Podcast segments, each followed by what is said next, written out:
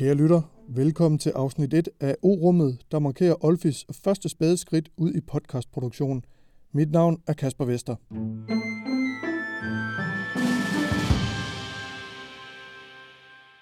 O-rummet bliver i hvert fald i første omgang en månedlig podcast, der opsummerer nogle af de historier, vi har bragt på Olfi punktum d k. Overblikket supplerer vi med interviews med politikere, eksperter eller meningsdannere, som vil tage udgangspunkt i udvalgte Olfi-historier. Skal du have de dugfriske nyheder, så er det stadigvæk Olfi punktum d k, du skal ind på. I slutningen af hver podcast giver redaktør Peter Ernst Fadrasmussen ordet i det segment, vi har valgt at kalde På falderebet. Og lad os bare få det varedeklareret med det samme. På falderebet er opinionsstof, og Peter giver gerne en tur med krabasken. Dette første afsnit af O-rummet kommer til at bære præg af, at Olfi har haft rigtig travlt det sidste halvårs tid, og derfor har vi på redaktionen valgt, at vi lægger ud med en såkaldt special. Det vender jeg tilbage til. Først skal vi se nærmere på et par af de historier, der har fyldt Olfis spalter den seneste tid.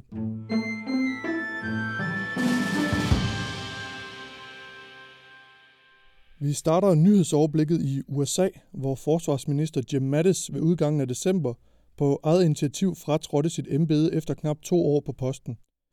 Opsigelsen kom i kølvandet på præsident Trumps beslutning om at trække amerikanske tropper ud af Syrien. I sit afskedsbrev understregede Mattis desuden, at han er uenig i Trumps holdning til NATO-samarbejdet, som Trump flere gange har troet med at trække U S A ud af. I sit brev til præsidenten skriver Jim Mattis blandt andet: "Vi er nødt til at gøre alt, der står i vores magt for at skabe en international orden, der fremmer vores sikkerhed, velstand og værdier, og i den henseende er solidaritet med vores alliancepartnere af største betydning. Du har ret til en forsvarsminister, hvis synspunkter flugter bedre med dine på både dette og andre områder, og derfor mener jeg, at det er den rette beslutning at fratræde min stilling." Viceforsvarsminister Patrick Shanahan er forfremmet til fungerende forsvarsminister, indtil der findes en permanent løsning. Men det er ikke kun i den politiske ledelse, det amerikanske forsvar oplever uro for tiden. For nylig er det nemlig lykkedes det amerikanske medie Navy Times at komme i besiddelse af en hemmelig stemplet efterforskningsrapport, der skildrer de omstændigheder, som i juni to tusind og sytten førte til en kollision mellem den amerikanske destroyer U S S Fitzgerald og et filippinsk handelsskib i farvandet sydøst for Japan. Ved kollisionen omkom syv amerikanske søfolk, mens tre andre kom til skade. Rapporten tegner et kaotisk billede af et skib og en besætning i forfald og har vakt stor opsigt i det amerikanske militær. Blandt andet fremgår det af rapporten, at destroyeren sejlede uden en fungerende navigationsradar, ligesom skibets A I S-system, Automatic Identification System, heller ikke var i brug på kollisionstidspunktet. Samtidig manglede besætningen træning i elementær navigation og sømandskab, hvilket altså blev fatalt. Skibschef og kommandørkaptajn Bryce Benson har siden stået over for en militær retssag, men der er nu sået tvivl om, hvorvidt den bliver gennemført, efter det er kommet frem, at den såkaldte indkaldende myndighed ikke har optrådt neutralt og upartisk under forberedelsen af sagen. Mens der altså er røre i den amerikanske andedam, er der tilsyneladende faldet ro på den russiske aktivitet i luften over Danmark. I et svar til Folketinget kan Forsvarsministeriet nemlig berette, at det nu er næsten fem år siden Rusland senest krænkede dansk luftrum. De to seneste krænkelser fandt sted i to tusind og tretten og to tusind og fjorten, men de er ikke nødvendigvis udtryk for nogen bevidst udfordring af det danske afvisningsberedskab. Det forklarer Carsten Marup, der er major og militæranalytiker ved Forsvarsakademiet. Der er faktisk ikke noget, der peger på, at de med intention krænker dansk luftrum. De flyver ud, og de gør opmærksom på sig selv, og så flyver de hjem igen. Og vi flyver ud, og vi siger hej til dem og gør opmærksom på sig selv, og så flyver vi hjem igen. Og der er sådan set ikke nogen, der har interesse i at krænke. Vil jeg umiddelbart mene, altså igen, ligesom forsvarsministeren siger, jeg kan jo ikke sige med sikkerhed hvorfor, men der er ikke meget, der peger på, at de krænker dansk luftrum. Øh, og de gange, hvor de, fordi de, de lader til normalt at have styr på, hvor der er han. Så derfor de der to hændelser, du taler om, tror jeg, at det simpelthen skyldes, at de kommer til at dreje for sent, og derfor har, har krænket i et drej kortvarigt dansk luftrum. Og vi bliver i det danske, hvor de radikale vil have en folkeafstemning om det danske E U-forsvarsforbehold, og foreslår, at politisamarbejdet fra retsforbeholdet tages med i samme afstemning.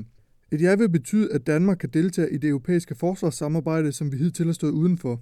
De radikales formand, Morten Østergaard, forklarer: "Det vi foreslår er en sikkerhedsafstemning, hvor vi både tager forsvarsforbeholdet, men også det europæiske politisamarbejde." Ja. Og det gør vi selvfølgelig i lyset af, at der var en retsforbeholdsafstemning, hvor danskerne takkede nej, men hvor min opfattelse er, at der jo faktisk var bred opbakning til, at vi deltog i politisamarbejdet. Ja. Det var andre ting og useriøse momenter omkring tilvalgsordningen, der var grunden til det. Så det er det, der gør, at vi kan sige, at nu synes vi egentlig, at vi har et afstemningstema, hvor Øh, det giver mening at tale om sikkerhed i bredeste forstand fra grænseoverskridende kriminalitet til det øh, skal man sige, stadig mere aktive forsvarssamarbejde. Det er bare blevet mere aktuelt øh, i en situation, hvor øh, U S A øh, på en eller anden måde er, er blevet væsentligt mere uforudsigelige. Pludselig øh, fra den ene dag øh, til den anden, der kan, vi kan være et tweet væk fra en god vending, øh, så trækker man sig ud af Syrien uden varsel. Ja. Og, og der har vi behov for, at E U spiller en stærkere rolle, øh, en stærkere rolle i fællesskab, og vi kan jo se de første initiativer i den retning, øh, blandt andet det, som vi også selv deltager i øh, på fransk initiativ. Ja. Og, og der bliver øh, forsvarsforbeholdet bare en, øh, en hemsko i forhold til at kunne være med til at præge det arbejde. Og hos de radikale ser man gerne, at afstemningen gennemføres så snart som muligt. Jamen, den skal komme i år, øh, så øh, jeg synes, det er oplagt er at tage den til efteråret, når vi er kommet over øh, ja. Folketingsvalget og Europaparlamentsvalget. Det kan dog blive svært for de radikale at få gennemført afstemningen, for både Dansk Folkeparti og Socialdemokratiet har gjort det klart, at de ikke ønsker nogen afstemninger om E U i den kommende valgperiode. Vi skal også runde Norge, hvor fregatten Helle Ingstad siden den trettende november sidste år har ligget under vand i Hjeltefjorden nær Bergen og nu skal bjerges. ottende november kolliderede fregatten med tankskibet Sola T S og lagde sig med kraftig slagside på lavt vand i fjorden. Siden fæstnede de norske myndigheder skibet til klipperne på land, men da en række wire bristede, gled Helle Ingstad ud på dybere vand og sank helt. Det viser at blive en omstændelig proces at bjerge den et hundrede og fireogtredive meter lange fregat, for skibet har i den mellemliggende periode forskubbet sig ud på dybere vand, og der er ikke længere plads til alle løftekæderne på skroget. Det betyder, at vi må flytte kæderne længere frem og bagud på skroget, og det betyder, at vi må starte hævningen med kun tre af fire sæt løftekæder. Det er en utrolig krævende operation, forklarer Arild Øydegård, der er kommandørkaptajn og projektleder på bjergningsoperationen. Operationen besværliggøres yderligere af, at der er behov for fem til seks dage med godt vejr, for at man kan lykkes med at få hævet fregatten. Arbejdet med at hæve Helle Ingstad gik i gang torsdag den fireogtyvende januar, men måtte afbrydes indtil søndag, netop på grund af vejrforholdene.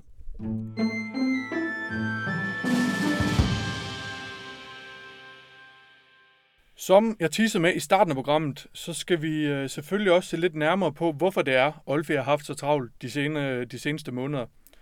Og det har selvfølgelig at gøre med de mange habilitetssager, som har fyldt forsiden både på Olfi, men også i de landsdækkende medier hen over det meste af efteråret. Jeg har nu fået Peter Ernst Fadrasmussen i studiet. Peter, han er redaktør, og det er ham, der har afdækket alle de her sager. Og vi kan lige så godt starte med den mest opsigtsvækkende, og den, som har vakt mest genklang i medierne, og det er den om hærchef og generalmajor Hans Christian Mathisen. Han skulle have hjulpet sin kæreste, i dag er det hans hustru, frem i karrieren ved at ændre på optagelseskriterierne til den prestigefyldte uddannelse master i militære studier. Og det er vel at mærke uden at informere andre potentielle ansøgere end kæresten om det. Efterfølgende skulle han så have oprettet et projektkontor under sig selv i hærstaben, og en stilling, hvortil kæresten var den eneste ansøger.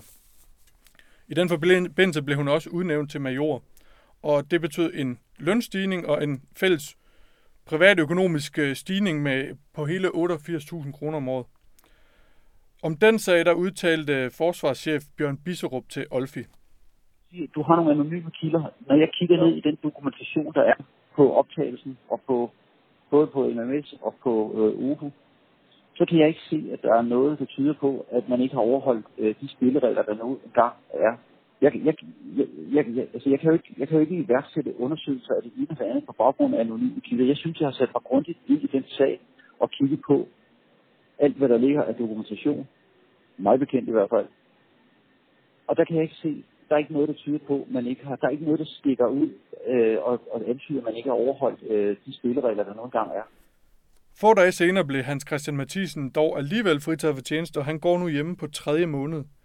Hvad er der sket i den sag siden, Peter? Der er sket det, at før jul, der valgte Hans Christian Mathisen at sende en hilsen til hærens chefer, som han sendte på en mail til den fungerende hærchef Kjeld Robert Christensen, som han læste op for hærens chefer. Og det fik, jeg har søgt aktindsigt i den sag, og, og i den hilsen, det har jeg fået afslag på, fordi den er overdraget til Auditørkorpset. Men det fik forsvarschef Bjørn Bisserup til at øh, kritisere både Hans Christian Mathisen og den fungerende hærchef Kjeld Robert Christensen, fordi at det er forkert ifølge forsvarschefen, at en hærchef, der er fritaget for tjeneste, et at sende en hilsen til hærens chefer, og så er det forkert, at den fungerende hærchef at videreformidle den hilsen. Og ifølge forsvarschefen, så er det fordi, det skaber en øh, mistanke om, at den hjemsendte hærchef, Hans Christian Mathisen, fortsat udøver en form for ledelse af den her, han er fritaget for tjeneste fra. Lige nu, der er han under efterforskning. Det er auditørerne, der, der leder den her efterforskning af, af den sag. Du har tidligere skrevet på Olfi, at der er nogle forældelsesfrister, øh, der spørger i baggrunden. Hvad drejer det sig om? Det drejer sig om, at øh, H C Mathisen han bliver efterforsket efter den øh, civile straffelov, paragraf et hundrede femoghalvtreds, som handler om tjenestemisbrug. Tjenestemisbrug har en forældelsesfrist på fem år. Og det betyder, at øh, hvis man ser på det første forhold, som øh, er afdækket omkring Hans Christian Mathisen, så var det, at han skulle have hjulpet sin kæreste ind på optagelse på master i militærstudier. Der var ansøgningsfristen første februar to tusind og fjorten. Og det vil sige, at hvis Auditørkorpset skal nå at have den sag med i en eventuel sag mod Hans Christian Mathisen, så skal der falde en sigtelse meget snart. Og det behøver ikke nødvendigvis at være lige præcis første februar, for som auditørerne også øh, antyder, så er behandlingen af ansøgerne selvfølgelig først foregået efter øh, ansøgningsfristens udløb. Men vi kan i hvert fald regne med, at der bliver truffet en afgørelse meget snart, og jeg vil være meget overrasket, hvis ikke at Auditørkorpset vælger at rejse en sigtelse. Så er der sagen om kommandør Anders Fris. Han blev i august kommanderet i en stilling som chef for anden skader, som ikke havde været i opslag, og det er jo ellers det, der er tanken med det her nye bemandingssystem. Den ansvarlige myndighed for den beslutning, det er Forsvarets Personalestyrelse, og her sidder hans hustru, Leila Rehnberg, som direktør. Ifølge to juraprofessorer, der fulgte hun ikke forvaltningslovens forskrifter i forbindelse med den sag. Kammeradvokaten har så siden undersøgt sagen, men har fundet frem til, at hun har håndteret sin inhabilitet helt korrekt. Du havde i begyndelsen af januar selv mulighed for at, at tale med Claus Hjort Frederiksen øh, om den sag. Lad os lige prøve at høre, hvad han svarer dig. Hvad, hvor alvorligt ser du på de sager, der er om inhabilitet? Og så er jeg med på, at nogen er i den lille ende, og så er der nogen, der tydeligvis er noget mere alvorlige. Men, men sådan helt overordnet. Men, men, jamen det er jo klart, at sagerne har vist, at der ikke har været tilstrækkelig øh, opmærksomhed i organisationen på øh, inhabilitet og habilitetsreglerne. Øh, øh, for jeg synes, og det er for mig ærgerligt, fordi jeg synes, vi har en velfungerende, et velfungerende øh, forsvar, som jo på mange måder øh, lever op til øh, de regler, der fastsættes og følger dem øh, loyalt. Øh, og det kræver jo, at vi nu starter en hvad skal man sige, oplysningskampagne øh, om, hvad er egentlig indholdet af øh, habilitetsreglerne. Øh, og det er klart, der skal gives nogle eksempler øh, på det, fordi det er jo ikke nok, at man har kendt hinanden øh, før i tiden til, at, at det skulle øh, gøre en øh, inhabil. Altså, der skal jo være nogle hvad skal man sige, kvalificerede grunde, altså øh, familierelationer øh, eller, eller andre Øh, øh, grunden. Og det vil vi så starte, øh, og så må vi jo så øh, øh, sikre os, at øh, alle, at det ligger på ryggraden hos alle, øh, hvornår der kan være en problemstilling, og jo også, øh, hvad man så skal gøre, når man konstaterer, at der er en problemstilling, altså de her regler med, at man så skal træde til side, give sagen til en overordnet osv. Men det arbejdes der på i øjeblikket at lave tilstrækkeligt materiale. Jeg kan jo så bare glæde mig over, at de tre sager, der har været og som er afgjort indtil nu, at der har man i de to af sagerne jo ikke fundet, at det skulle give anledning til nogle sanktioner. Og i den tredje sag var der jo nærmest, hvad man kunne sige, en pur frifindelse. Ja, Peter, så må man øh, vel gå ud fra, at den sag er lukket? Ja, og, og i bund og grund kan man sige overraskende nok, og, og jeg har jo selv beskæftiget mig en del med Kammeradvokatens notat, fordi jeg synes, det er, øh, altså jeg er overrasket over, at de er kommet til den erkendelse, det er, for den, når man læser øh, Kammeradvokatens notat om Leila Rehnberg, så er der direkte modsigelser. Øh, blandt andet så fremgår det, at det var personaledirektørens vicechef, eller vicedirektør Peter Vass, som på eget initiativ kontakter Anders Fris på Grønland og tilbyder ham at blive beordret i stillingen som chef for andenes kader, inden at Forsvarsministeriets departement overhovedet har sagt, hvad der skal ske i den sag. Og det finder øh, Kammeradvokaten åbenbart ikke er noget problem, og de mener stadigvæk, at, øh, at øh, habilitetsreglerne er overholdt. Og det er vi mange, der undrer os over, og det gør i hvert fald, at jeg synes, den er værd at grave videre i. Man kan så også sige, at øh, der er det øvrige forhold, at der er to igangværende sager, hvor personalestyrelsens rolle og måske Leila Rehnbergs personlige rolle øh, ikke er afdækket i hvert fald. Og, og det er sagerne om øh, H C Mathisen og oprettelsen af projektkontoret under sig selv, hvorvidt var personalestyrelsen og Leila Rehnberg inde over den beslutning. Og så er der forløbet, som vi vender tilbage til måske lidt senere her, med Anja Eriksen og hendes kæreste, der også gjorde en øh, bemærkelsesværdig karriere, uden at stillinger var blevet slået op. Og, og hvilken rolle Personalestyrelsen og eventuelt Leila Rehnberg har spillet i det forløb, det må vi vente og se. Men jeg synes i hvert fald, at det er for tidligt at konkludere, at øh, Leila Rehnberg, hun er frikendt, som, øh, som forsvarsministeren han øh, gerne vil få til at fremstå her. Så er der også en tredje sag, og så er vi helt oppe i departementet, fordi her har Thomas Arnkiel fra Ja, fra Forsvarsministeriets departement øh, siddet med ved møder, hvor det blev besluttet at tildele en række chefer i ministeriet, herunder hans egen på det her tidspunkt hemmelige kæreste, en række høje indgangsvederlag, og i kærestens tilfælde var det femoghalvfjerds tusind kroner.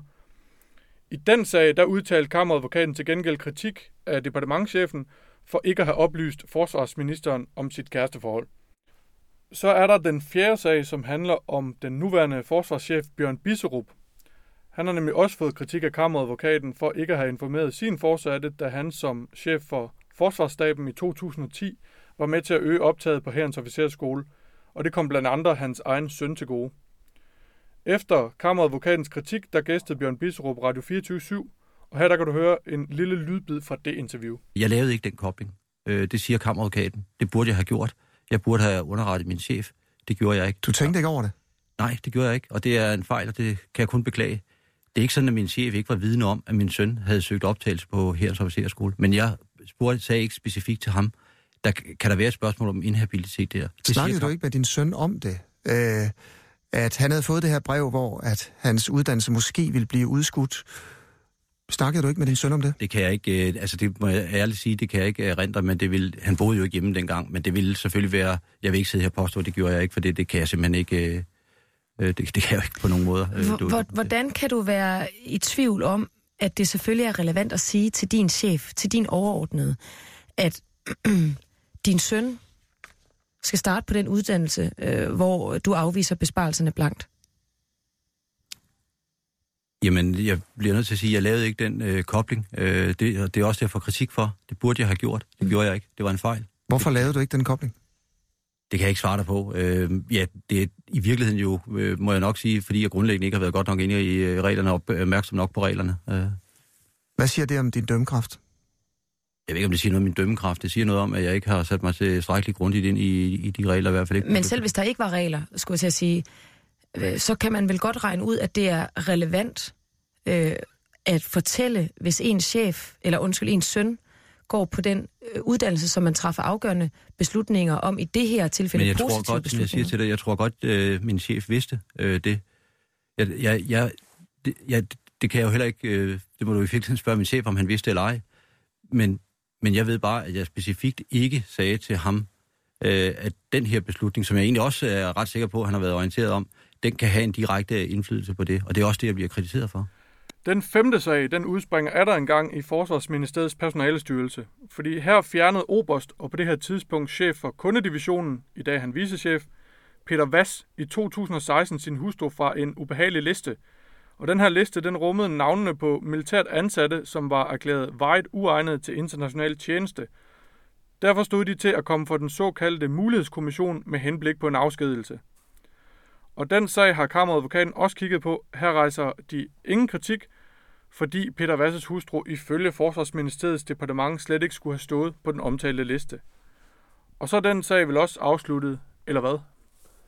Ja, det er den så ikke, fordi øh, til trods for, at Kammeradvokaten har øh, erklæret, at der ikke var noget at komme efter, så har øh, Auditørkorpset på eget initiativ valgt at bede om sagens akter for at øh, undersøge sagen. Og det hører med til historien her, at departementets afdelingschefen i departementet, hun hed dengang i to tusind og seksten, Pernille Reuter Eriksen, hun er af den opfattelse, at militært ansatte i Forsvarsministeriets departement er hævet over de regler, som militært ansatte i resten af forsvaret underlagt. Og Peter Vasses hustru var og er ansat i Forsvarsministeriets departement, og det er den eneste grund til, at hun ifølge Pernille Reuter Eriksen skulle fjernes fra den liste. Og øh, det er den sag, som, øh, som Auditørkorpset nu har valgt at sige, den vil vi godt lige øh, se med egne øjne også. Og så er der den sjette og den sidste sag, og den er du allerede lidt begyndt på. Du har i hvert fald nævnt den. Det er den om finansdirektør Anja Eriksen. Hun sidder til daglig i Forsvarskommandoens økonomidivision oppe i Karup og har ansvaret for et budget på ti milliarder kroner. I to tusind og femten der ansatte hun en major, som kort efter blev udnævnt til oberstløjtnant og siden avanceret til at blive hendes vicechef. På et eller andet tidspunkt i det forløb, der har de her to udviklet et kærlighedsforhold, og Anja Eriksen er i dag på barsel øh, og venter på deres øh, eller med, hun er i dag på barsel med deres fælles søn. Den sag den bliver også efterforsket af Auditørkorpset lige nu. Og blandt andet så undersøges det, hvordan Anja Eriksen i februar to tusind og atten kunne fortælle, at hendes kæreste, vicechefen, skulle være bataljonschef elleve måneder senere. Det er jo en bemærkelsesværdig indsigt, al den stund, at stillingen ikke havde været i opslag. Hvad er status på den sag, Peter? Ja, det er, at man kan sige, at Auditørkorpset kan kun efterforske militært ansat personel, og derfor drejer efterforskningen sig om, hvorvidt at hendes kæreste har begået noget ulovligt. Det er klart, at som chef er det jo hende, der har haft ansvaret for, hvad der er, i hvert fald en stor del af, hvad der er foregået mellem de to. Og øh, der kan Auditørkorpset ikke efterforske mod hende. Så måden det egentlig foregår på, det er, at Auditørkorpset efterforsker ham.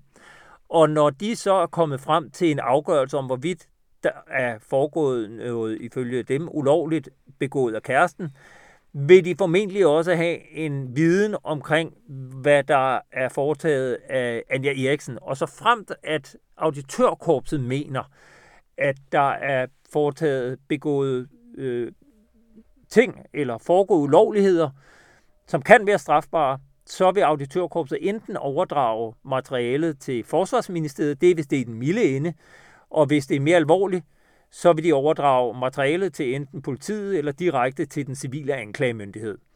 Og det vil sige, at, at, at det eneste, vi kan afvente på her i første omgang, det er om hvorvidt der er noget at komme efter i forhold til øh, kæresten.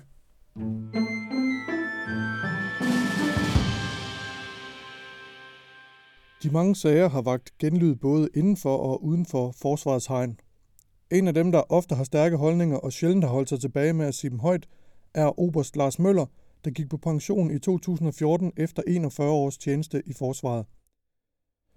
Olfi har besøgt den åbenmundede oberst i privaten i Farum, og det her er, hvad der kom ud af det. For nylig der øh, begyndte vi at afdække de her anklager om nepotisme på Olfi. Så i Berlingske, der havde du en kommentar, øh, hvor du øh, skriver, at forklaringen på de her sager, det er ikke en syg kultur, som nogen ellers har fremført som påstand, men en syg organisation. Hvad mener du med det? Ja, det mener jeg, fordi da man i sin tid lavede øh, Forsvarskommandoen og Forsvarsministeriet sammen, så var det ifølge Hækkerup, altså øh, ham jeg kaldte Dummernik, øh, der var det jo ifølge ham for at komme den syge kultur til livs. Så det kan det jo ikke være nu, for det har man taget højde for. Så nu må det være den syge organisation, fordi den organisation, man, man nåede frem til, var jo, at man lagde forsvarschefen ind i, øh, i Forsvarsministeriets departement. Og det var efter min mening fuldstændig tåbeligt, øh, fordi i gamle dage var det jo sådan, at departementet, de betjente ministeren, altså de skulle passe på ministeren, og forsvarskommandoen skulle så betjene passe på de soldater, vi havde udsendt. I dag er det sådan, så alle skal passe på ministeren, men hvem fanden tager sig af de, de, de unge mennesker, vi har udsendt? Det bliver et, et andet prioriteret job i forhold til at betjene ministeren. Så det er en fuldstændig syg organisation. Øh, og det var mere lidt sarkastisk det der med den, med den, den, den syge kultur, fordi den, den, som sagt, den havde man jo politisk løst ved at gøre, som man gjorde. Det har ikke rigtig hjulpet noget ved. Altså, jeg, jeg synes simpelthen bare, det er for ringe. Det er for ringe, når der sidder højtstående chefer og meler deres egen kage i forhold til det arbejde, de skulle have med at passe på de unge mennesker, der går i systemet. Det kan jeg simpelthen ikke få ind i mit lille hoved, og jeg synes, det er pissegodt, at I har taget fat i det. Du taler om syg organisation. Den syge kultur, den skulle være løst. Ja, det var, er den blevet det? Det var jo en anelse sarkastisk, ikke?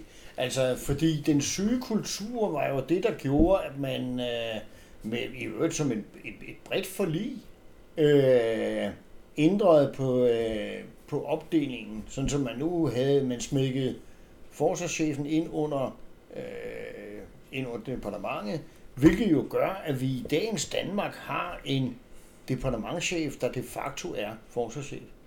Det er, den eneste, det er den eneste nation i hele den vestlige verden, der har en civil padde, der sidder som chef for forsvaret. Det er jo fuldstændig vanvittigt.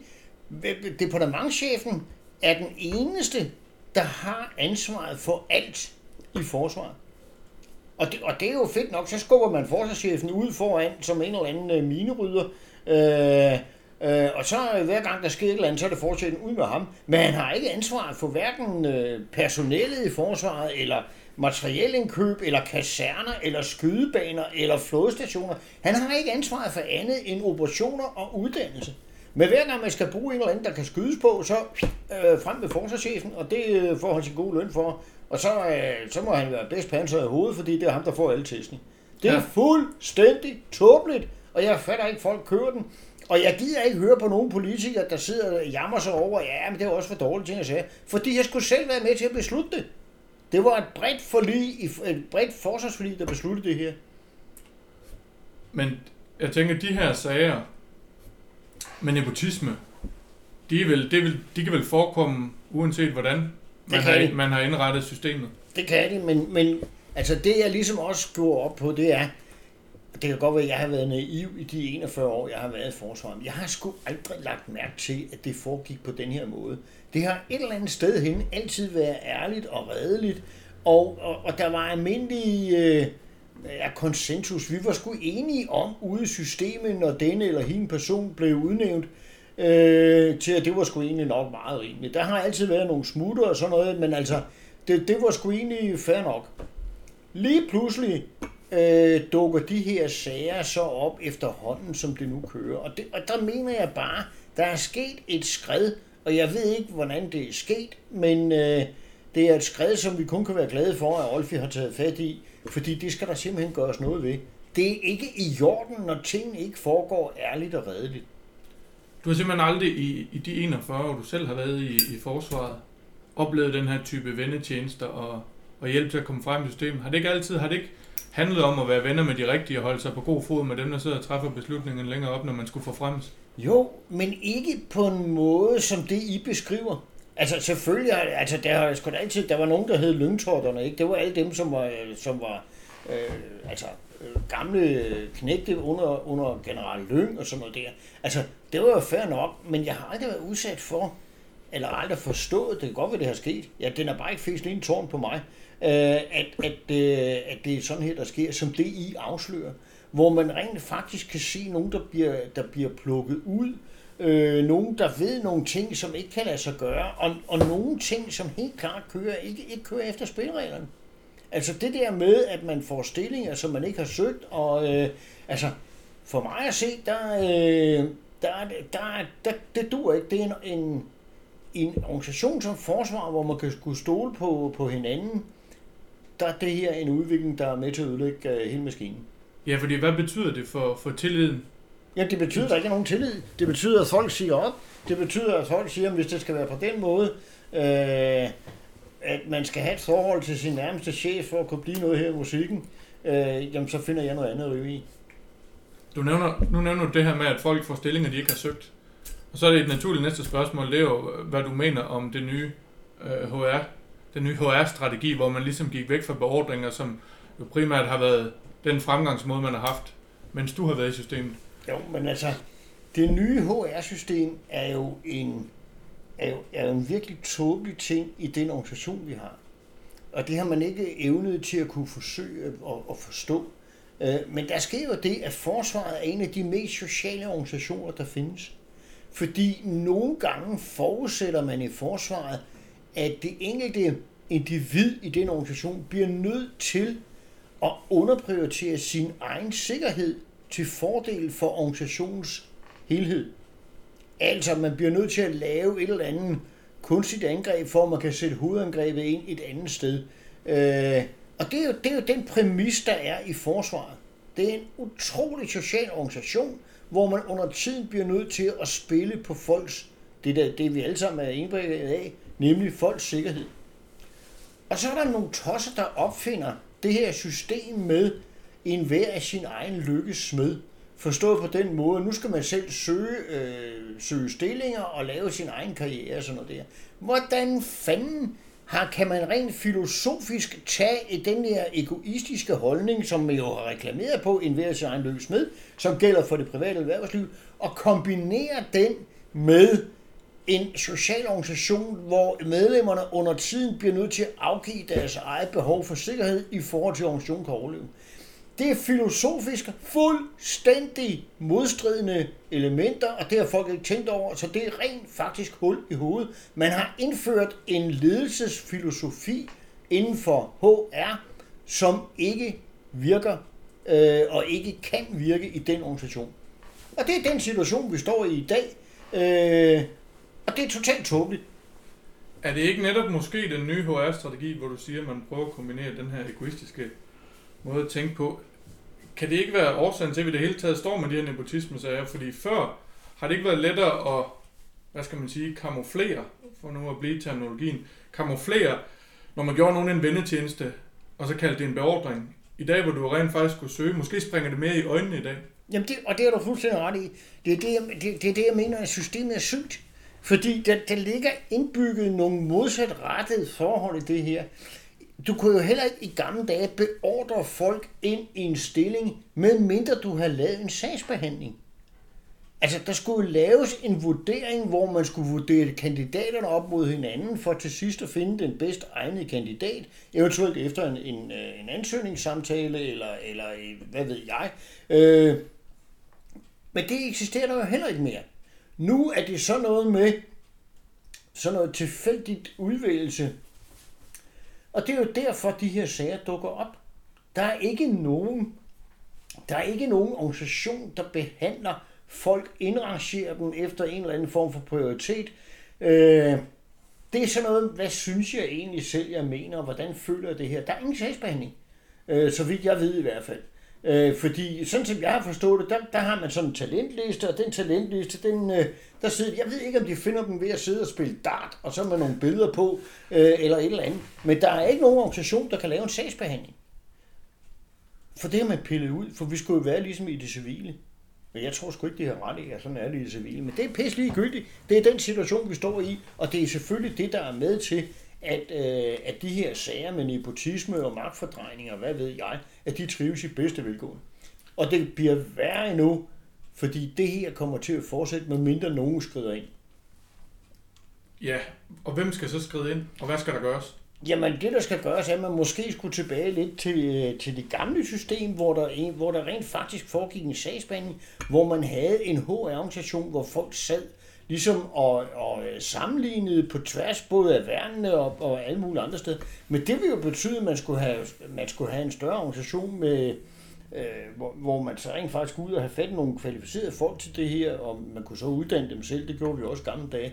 Og alt andet lige betyder det, at øh, her ser man fra Tjøls side en endnu større chance til at få endnu flere civile ind i forsvaret. Jeg mener, det danske forsvar har næsten femogtyve procent civile. Der er vi også enestående i verden. Ikke alene har vi en civil forsvarschef, men vi har fandme også en fjerdedel af samtlige ansatte i forsvaret, der er civile. De kan ikke sendes ud nogen steder, de kan ikke det ene eller andet tredje, men de går og spiser, øh, spiser lønkroner, og øh, det de laver, har de for de fleste af dem ikke den store forstand på. Det er sgu da genialt. Det er et genialt system. Bare vent og se. Vi ender med at ryge over i politiet. I politiet har man en tredjedel civile og to tredjedel uniformerede, og jeg er sikker på, at det er den vej, de nok skal køre. På et tidspunkt har vi fem soldater, som kan spise popcorn, og så kan alle de civile sidde og styre dem. Ja.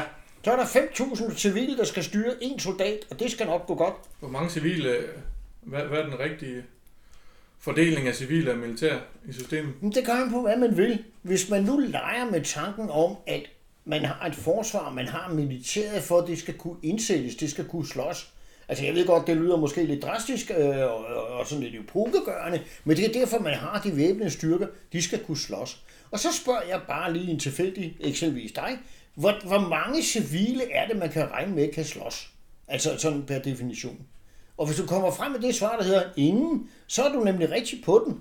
Og derfor kunne man så, og jeg kan godt forstå, at man bliver nødt til at anvende nogle civile for at kunne spare ressourcer, fordi det tager femten år at lave en major eller en orlogskaptajn, men det tager seks år om at lave en jurist, og derfor kunne der være, kunne der være god mening i, at de steder, hvor man skulle, kun skulle anvende juristeri eller økonomi og sådan noget der, så man ansatte øh, civile til at varetage de her funktioner. Men det er jo langt, det er jo, det er jo, det er jo vokset ud over proportioner. Ja. Øh, og derfor har du ikke længere officerer, der kan, ja, du har nogle stykker, ikke? Der både kan være lidt med noget jura, der både kan være lidt med, med lidt øh, administration og hvad ved jeg. Og resultatet er jo, at du så får en civilorienteret organisation, som i princippet skal skulle forberede, at man skal kunne slås. Og vi ser resultatet, vi har en civil forsvarschef. Det er et hul i hovedet. Kan du gøre sådan lidt modsatte situation, hvor du sætter en officer bag et skrivebord, som han i virkeligheden ikke sådan rigtig er er den rette mand til at bestride den post der? Jamen, så har man jo det der tåbelige system inden for forsvaret. Det er, at hvis du ikke er den rette person på det rette sted, så er der to muligheder. Enten forlader du stedet, eller også sørger du for at blive den rette person. Så du knokler, som siger, jeg blev i sin tid, efter at have været eskadronchef i Jyst og Godremind, der blev jeg hævet ind i øh, Forsvarsministeriets anden kontor, øh, og skulle til at forvalte lønramme fireogtyve, øh, officerer, B-officerer, gejstlige, musikkorps, og, og det var jo lige mig. Jeg kom lige for at styre rum med ti kampvogne, og så lige pludselig sad jeg, og noget af det vigtigste her i verden, det var, at man kendte forskel på et cirkulære og et direktiv. Øh, altså, hold nu op, der gik jo nogle måneder, og så, blev jeg, så fik jeg taget mig sammen til, at øh, jamen, hvis det er det der jobbet, der er jobbet, jamen, så er det det, der er jobbet. Ja, det er vilkårene, så at sige. Ja. Altså. Altså, så hvor svært kan det være? Så jeg, jeg giver ikke en skid for den der. Og fidusen var jo, at man stadig kunne sige til mig, nu tager du lige og fiser en uniform, og så hører du afsted til Jyst og Godmænd, for nu skal du ned og slås. Det kunne man have gjort, men det kan man altså ikke med civile. Men risikerer man ikke, for lige at, at dreje den tilbage på sporet med nepotisme, at, at hvis du har en organisation, der er, den skal jo selvfølgelig mestendels, mestendels være, være militær, men risikerer man ikke også, at, at, at man ikke kan have det nødvendige tilsyn, simpelthen fordi man som civilist ikke forstår arbejdsgangene og mekanik- mekanismerne i forsvaret. Og så at man så ender i en situation, hvor det faktisk bliver lettere at fremme hinandens karriere. Jo jo, men vi skal lige huske, at ud af de her øh, defekte sager, I har, I har afdækket, så er der en militær og tre civile, hvor den allerhøjeste chef ovenikøbet er med. Den civile forsvarschef, departementschefen, han er fandme også med.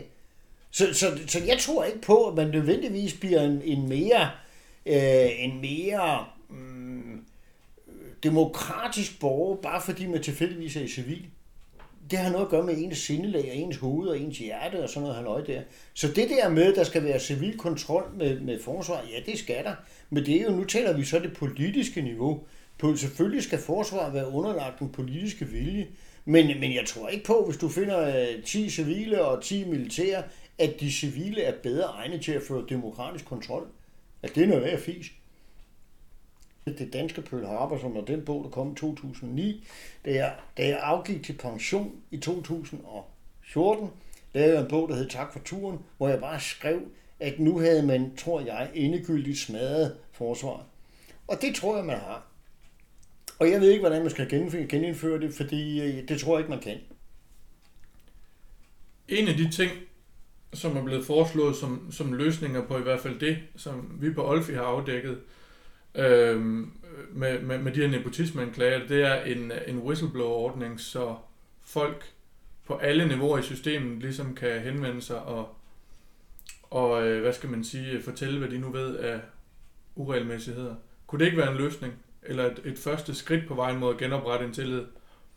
Jo, men, men du kan godt selv høre det, ikke? Nu vil man opfinde en organisation, som sidder uden for organisationen, for at oprette tilliden til organisationen. Det kunne vel også bare være til uh, en direkte linje til uh, auditørerne, eller man kunne sætte nogle andre udenforstående til at... Men, men det er jo ikke sådan, at oprette tillid. Man, op, man genopretter tillid til ens egen organisation ved at have tillid til sin chef.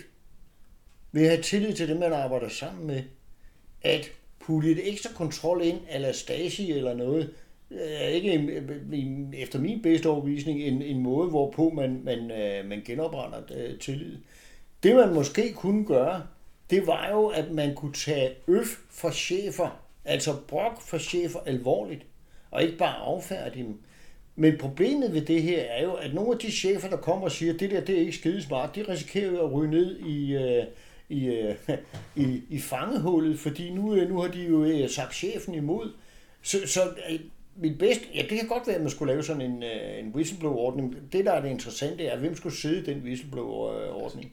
Altså, hvem skulle sidde og vurdere, om de her øf eller, eller tips, at, at de er valide, og hvem skulle undersøge dem?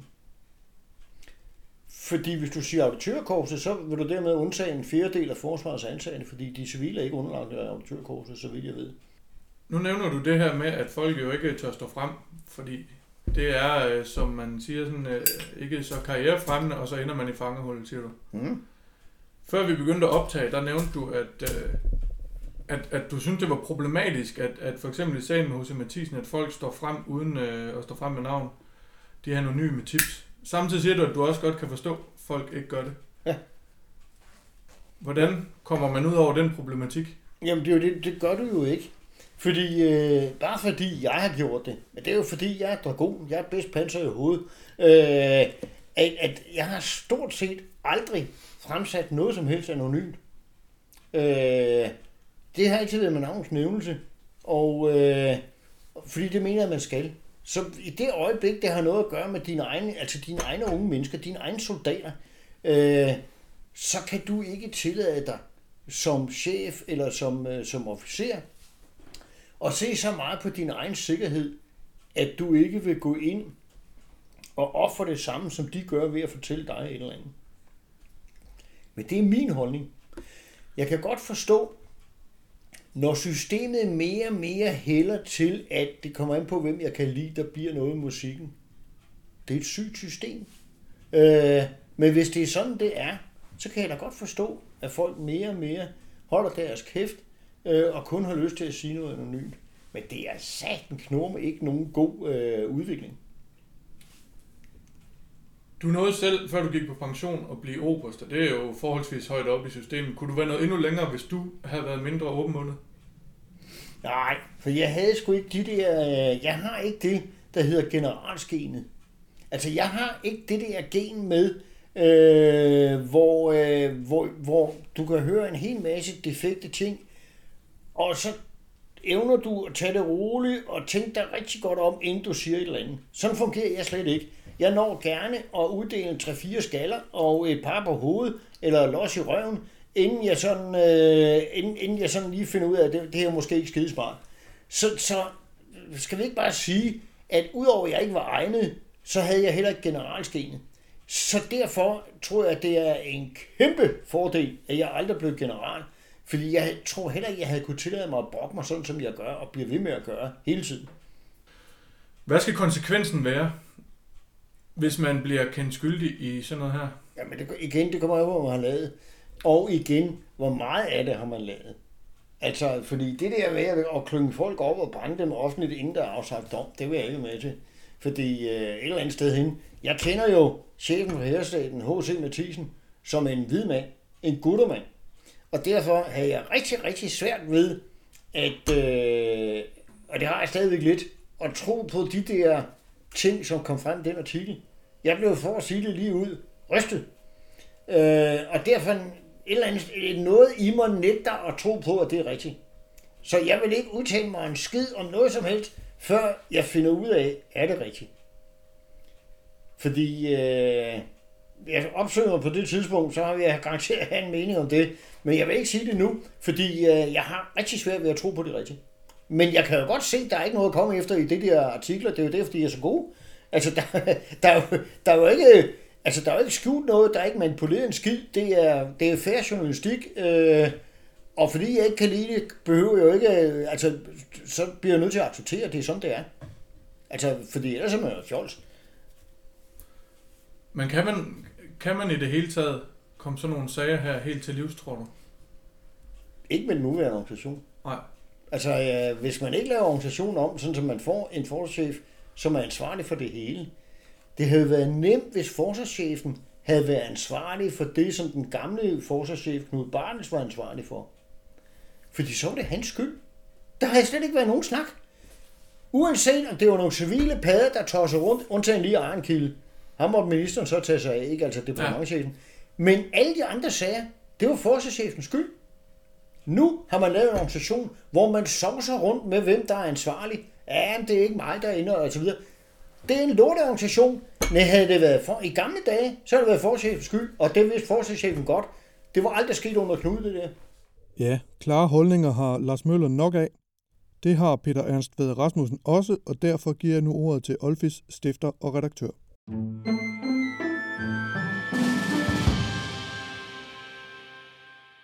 Gennem længere tid har min kollega Kasper og jeg diskuteret, hvad vi skulle kalde denne kommentar i slutningen af O-rummet.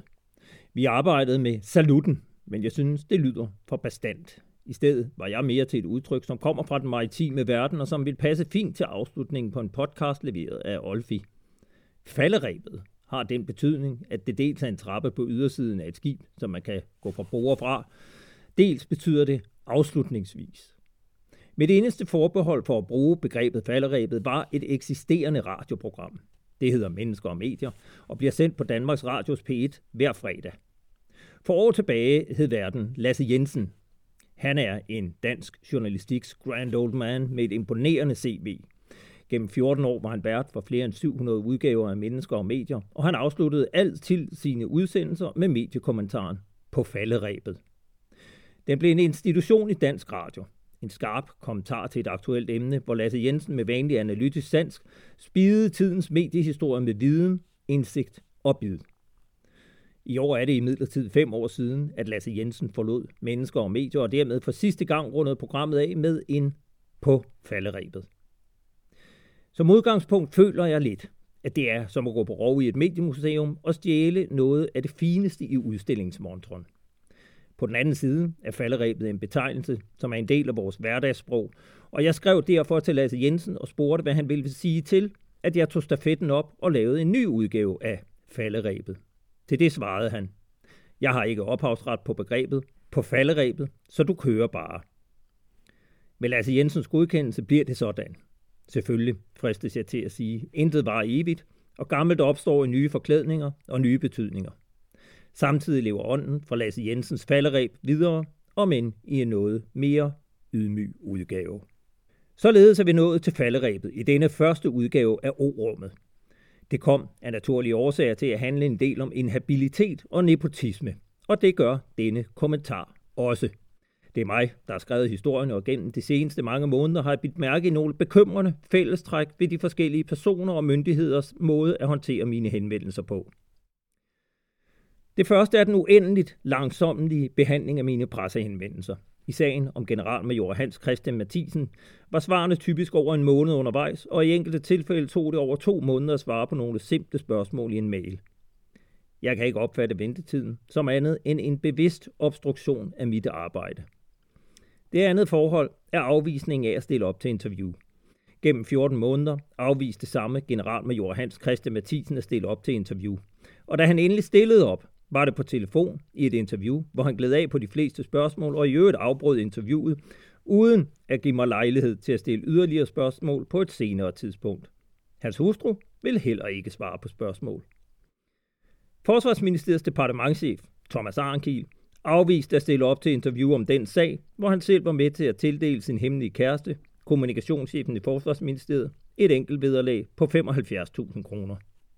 Forsvarschef Bjørn Bisserup inviterede mig ind på sit kontor og lod mig interviewe ham på dagen for offentliggørelsen af Kammeradvokatens notat om ham selv. Vel at mærke, uden at jeg var informeret om det notat, som jeg først fik i hånden ved mødet med forsvarschefen. Det betød, at jeg af gode grunde ikke kunne stille spørgsmål til notatet al den stund, at jeg ikke havde læst det. Sådan serverer man en kedelig historie for en kritisk journalist. Oberst Peter Vass i Forsvarsministeriets personalestyrelse ville ikke interviewes om sin egen rolle, da han ifølge en kilde fjernede sin egen hustru fra en ubehagelig liste med navnene på de personer, som var erklæret varigt uegnet til international tjeneste, og som på den baggrund stod til at skulle for mulighedskommissionen med henblik på afskedigelse. I Forsvarsministeriets departement afviste man ligeledes et interview med den daværende afdelingschef, Pernille Reuter Eriksen, med den begrundelse, at hun nu er på orlov, og ingen andre ønskede at stille op til interview. Finansdirektør Anja Eriksen har ansvaret for et budget på ti milliarder kroner, men det øger ikke lysten til at stille op til interview. Slet ikke til historien om, hvornår hun indledte en hemmelig affære med sin vicechef, så nu er blevet far til deres fælles barn. Hun ønsker heller ikke at svare på spørgsmål om, hvordan hun i februar to tusind og atten kunne skrive til sine medarbejdere, at vicechefen, som altså var hendes kæreste, skulle være bataljonschef elleve måneder senere i en stilling, som aldrig havde været slået op. Slutteligt er der direktøren i Forsvarsministeriets personalestyrelse, om hvem spørgsmålene hober sig op. Hun hedder Leila Rehnberg, og hun er den øverste ansvarlige for hele H R-området på Forsvarsministeriets område. Det vil sige, at hun er ansvarlig for det forhatte bemandingssystem, som med ministerens, departementschefens og forsvarschefens ord nu skal laves om, fordi det ikke fungerer efter hensigten. Leila Rehnberg er med andre ord ansvarlig for en personalepolitik, hvor chefer og direktører slet ikke har haft styr på forvaltningslovens helt grundlæggende regler om inhabilitet. Men ønsker hun at stille op til interview og svare på spørgsmål? Svaret er nej, nej og atter nej. Og så har jeg slet ikke nævnt detaljerne i sagen, da Leila Rehnbergs egen mand, som er kommandør, hedder Anders Fris, i august to tusind og atten blev beordret stillingen som chef for anden eskader, uden at stillingen blev slået op. Kammeradvokaten konkluderede, at alt var foregået efter bogen, til trods for, at oberst Peter Vass, som er Leila Rehnbergs vicedirektør og nærmeste medarbejder i personalestyrelsen, ifølge Kammeradvokatens eget notat om sagen, selv ringede til Anders Fris, altså personaledirektør Leila Rehnbergs mand, og tilbød ham en beordring i stillingen. Det skete flere dage inden, at Forsvarsministeriets departement havde besluttet, om der overhovedet skulle ske en beordring. Var Peter Vass ikke inhabil? Nej da! Ikke hvis man som privat advokatfirma, med titel af kammeradvokat for staten, suger tilstrækkeligt af dine og mine skattekroner ud af Forsvarsministeriets kassebeholdning, for at formulere det, som forsvarsministeren altså kalder en pure frikendelse af Leila Rehnberg. Behøver jeg at nævne, at selv sammen med oberst Peter Vass, altså personaledirektørens vicedirektør, i begyndelsen af december fik et engangsvederlag på femogfirs tusind kroner. Hvem gav det? Det har jeg søgt aktindsigt i, men det vil Forsvarsministeriet ikke svare på, og det kan man vel egentlig godt forstå. For det ville da se uheldigt ud, hvis det viste sig at være direktøren i Forsvarsministeriets personalestyrelse, altså Leila Rehnberg, som er gift med kommandør Anders Fris, der havde udstedt et engangsvederlag i den størrelse til manden, der selv ringede og tilbød hendes ægtefælle en af de mest eftertragtede stillinger i hele søværnet. En ting er jura, og en kammeradvokat dyrt betalt med offentlige midler. Noget andet er moral, og den skal man åbenbart lede længe efter, jo højere man kommer i såvel det militære som det ministerielle hierarki. Forsvarsministeren, departementschefen, forsvarschefen og direktøren i Forsvarsministeriets personalestyrelse skal nu sammen løse problemerne med manglende tillid til forsvarets øverste ledelse ved at iværksætte, og hold nu fast, en oplysningskampagne om forvaltningslovens rammer, Den er ellers ikke så svær at forstå, og er basislærdom på jurastudiet og videreuddannelse trin et i forsvaret. Med mindre man da lige er direktør, chef eller minister for det hele. Mit navn er Peter Ernst Fadrasmussen. Jeg er redaktør på Olfi, og jeg er tilbage med endnu et faldereb i næste udgave af O-rummet.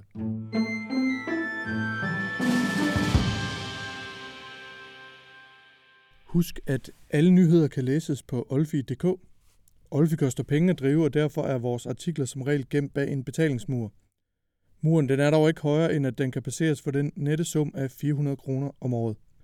Husk også, at hvis du ligger inde med viden om uregelmæssigheder eller positive historier fra forsvaret, for dem vil vi også gerne have, så kan du skrive til os på olfi punktum d k. Vi er også modtagelige for kritik, så hvis du har kommentarer til O-rummet eller idéer til de kommende afsnit, så skriv endelig til os. Tilbage er der kun at sige tak, fordi du lyttede med.